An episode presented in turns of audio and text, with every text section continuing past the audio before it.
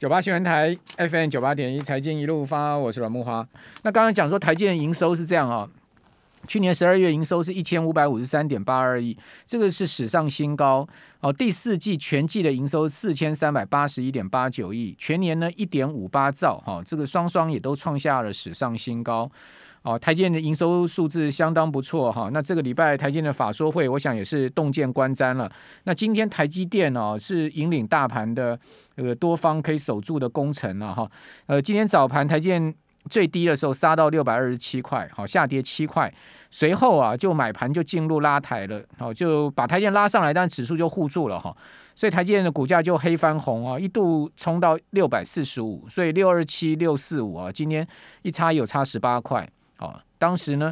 曾经一度是涨了11块，那如果算下跌7块的话，就差了18块。中场呢是收在643哦，涨9块。哦，那市值增加了2000多亿啊、哦！现在目前台积电市值已经来到了 16.67 兆的市值了哈、哦。好，那另外我们来看到，就是说美国股市现在目前的状况不小。好、哦，这个在新年的第一周啊，这个美国科技股啊就出现了这个大跌的行情啊。哦，那大家可以看到。整个纳斯达克指数是跌了 4.53%， 这个是2000年、哦、2000年来最差的开年行情之外，我们看到重量级的股票、哦、像是奈飞、哦、这个全周跌幅呢是达到1%哦，哦微软跌了 6%、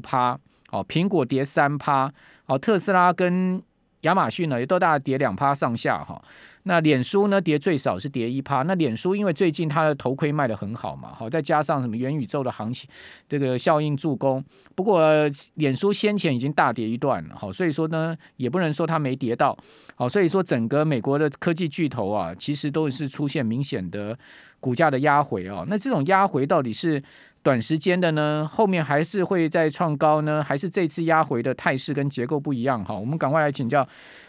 这个期货分析师林昌兴，昌兴你好，大家好，大家晚安。好，你怎么看那个美国股市科技股，上周出现4%多，将近5%的压回，好、哦，这个纳斯达克指数，你看费半也将近4%的回档嘛？对，所以其实他刚刚一直在讲，我一直都在想，其实投资朋友会把去年度任何的压回。那当做买进哦，那就终将创高、哦，当做一个投资的归臬哦。那不可是到了今年度2022哦，我觉得这样的规律哦，也许会被改变哦。所以我认为，其实，在纳斯达克的这个所谓的下跌的过程中呢，大家一定要抓到一个重点，就是说现在为什么资金会撤出，跟过去撤出有什么不一样？我觉得这次的撤出不全然是 Omicron 哦，因为。包括我们上周公布的美国就业数据，还有这个非农就业数据，还有这个失业率，其实失业率还好是往下降，可是资金为什么还是撤出哦？我认为对于整个3月的状况哦，是比较不明朗的，因为 FED 到底要多因不知道哦，他只是说，我可能有这些工具可以用，可是呢，大家一直在看一个重点，就是说现在市场的数据到底好不好？如果失业率下降，整个美国的市场其实看起来呢，比较还没有那么差的时候，那接下来 FED 要对付的就是通膨，而不是要救什么救股市救什么，它就是要对付通膨。那对付通膨就有很多不同的手段，那这个也就会让公债殖利率上升。大家预期3月份 FED 的动作会比较激进。那这个时候假设加息又缩表同时来的话，或者说加息完过不久又缩表，那这一次的这个速度可能会比大家想象的快。所以科技类股在这边呢是先回头，很多。看不清楚的，或者说认为这边是一个黑天鹅或灰犀牛的人，先卖为主。那会不会真的这样子？不知道。可是我认为呢，这边开始了，你一定要有风险的警觉性，才不会到时候被温水煮青蛙。所以我认为这边科技股的回档绝对会影响台股。那这里一定要特别特别留意。好，事实上已经影响台股了，因为上周柜买指跌幅是 4.6%， 事实上它的跌幅跟纳斯达克指数是一模一样。哦、所以它就是已经很明显联动。那加权指跌幅呢相对小很多了哈、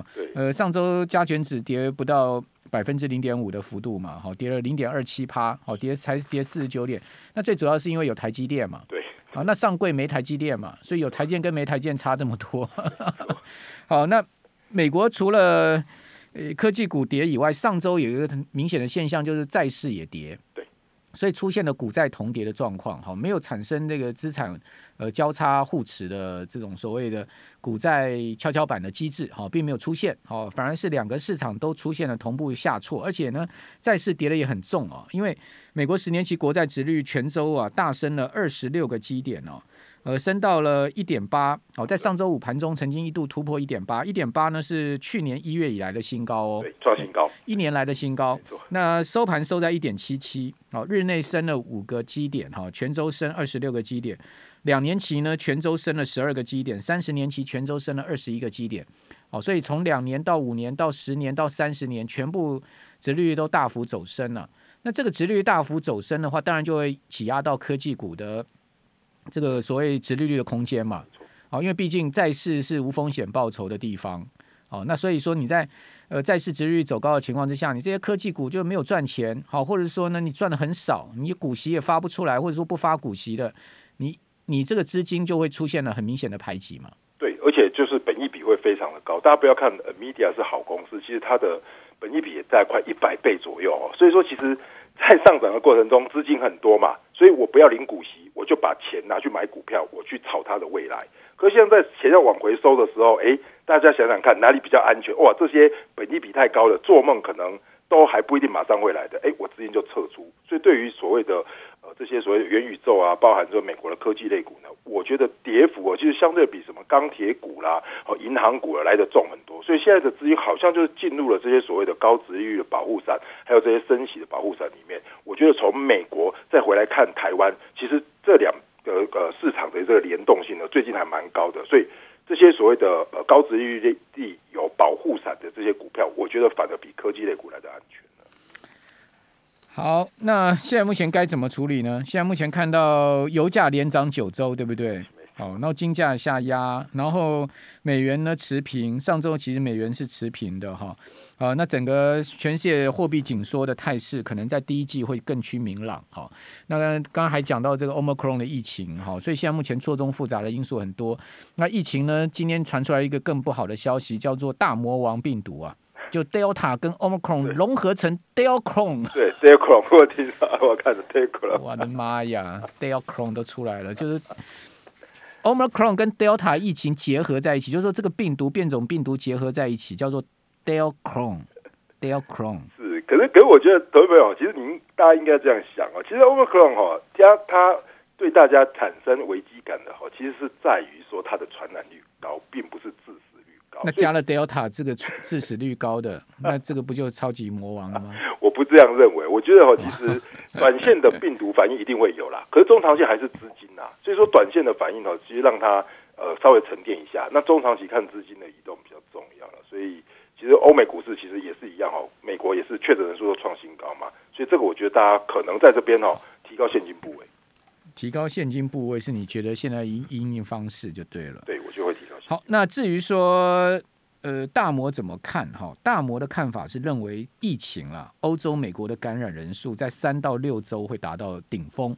好，也就是说呢，管它什么 Deltacron， 管它 Omicron， 管它 Delta， 反正什么病毒都一样了。哦，这个疫苗大家都持续注射嘛。对。哦，那所以这个。接种率越来越高的情况之下，3到6周，好，这个感染人数会达到顶峰，也就是说，今年再怎么样都不会超出这个数字了。好，那所以经济还是会持续的，在这个确诊人数受到控制的情况之下，疫情受到控制的情况之下，经济还是持续复苏的，好，还是会好转的。但是问题就是说，这个通膨，好，这个整个所谓货币紧缩的对金融市场的压力，好，那情况会怎么样？我们这边先休息一下，等一下回到节目现场。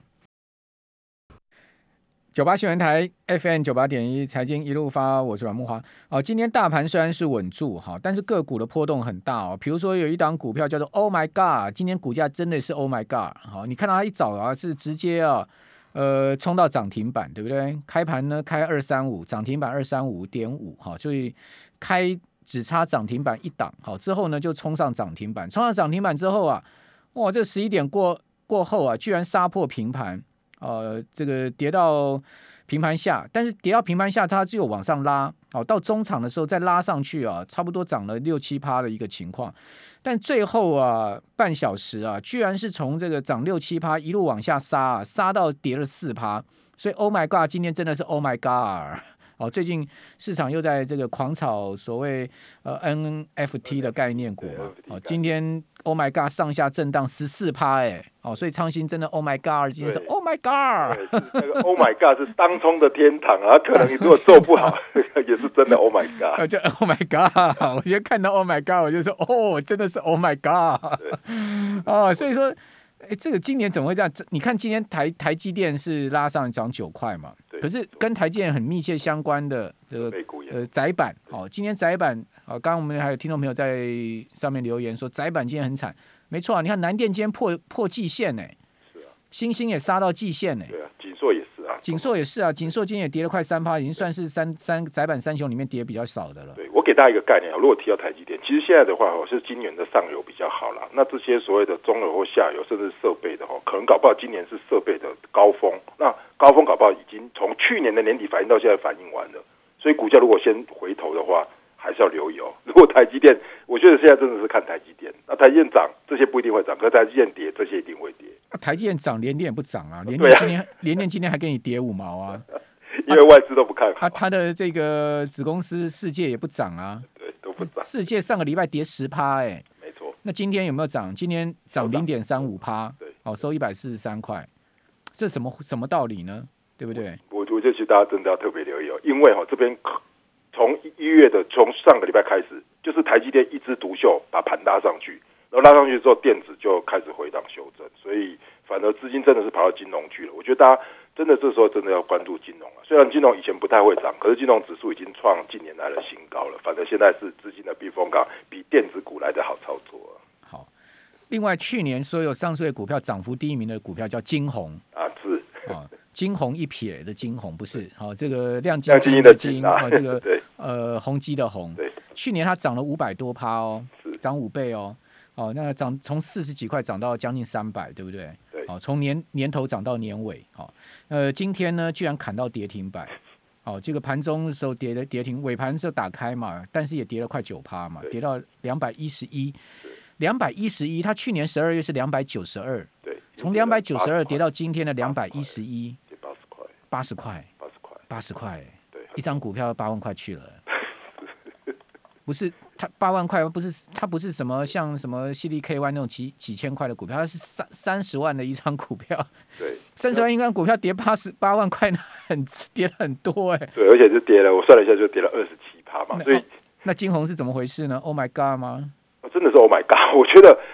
现在真的不能用12月的营收来看今年度的哦，所以。其实所有的成长性，像刚才提到这些载板啊，包含世界先进，这些都是非常好的股票。在去年的12月以前，哇，真的展望都很好，到2022